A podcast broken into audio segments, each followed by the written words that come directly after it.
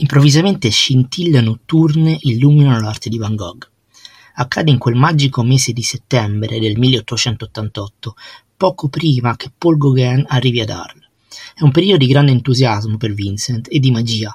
Ha la possibilità concreta di realizzare il suo sogno più grande, quello che lo ha spinto fino a sud il sogno di dare vita ad una comune di artisti capaci di lavorare alacremente e senza sosta insieme, senza prevaricazioni, critiche né esaltazioni individuali, lavorare in piena armonia e per questo lavora anche la notte in questo periodo.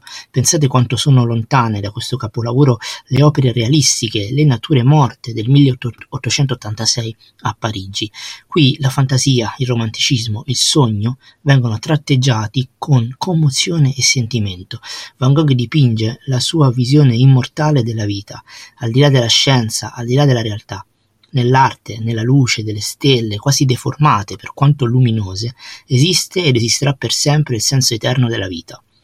Esisterà anche il sentimento per il bello, per l'amore, la pittura come mezzo che leva gli uomini dalla concezione pratica e piatta di una vita che va meccanicamente dalla nascita alla morte, ad una vita invece che si trasforma, come il bruco in farfalla, da terrena a eterna e rinasce ogni giorno nel pulviscolo luminoso delle stelle riflesse nell'acqua.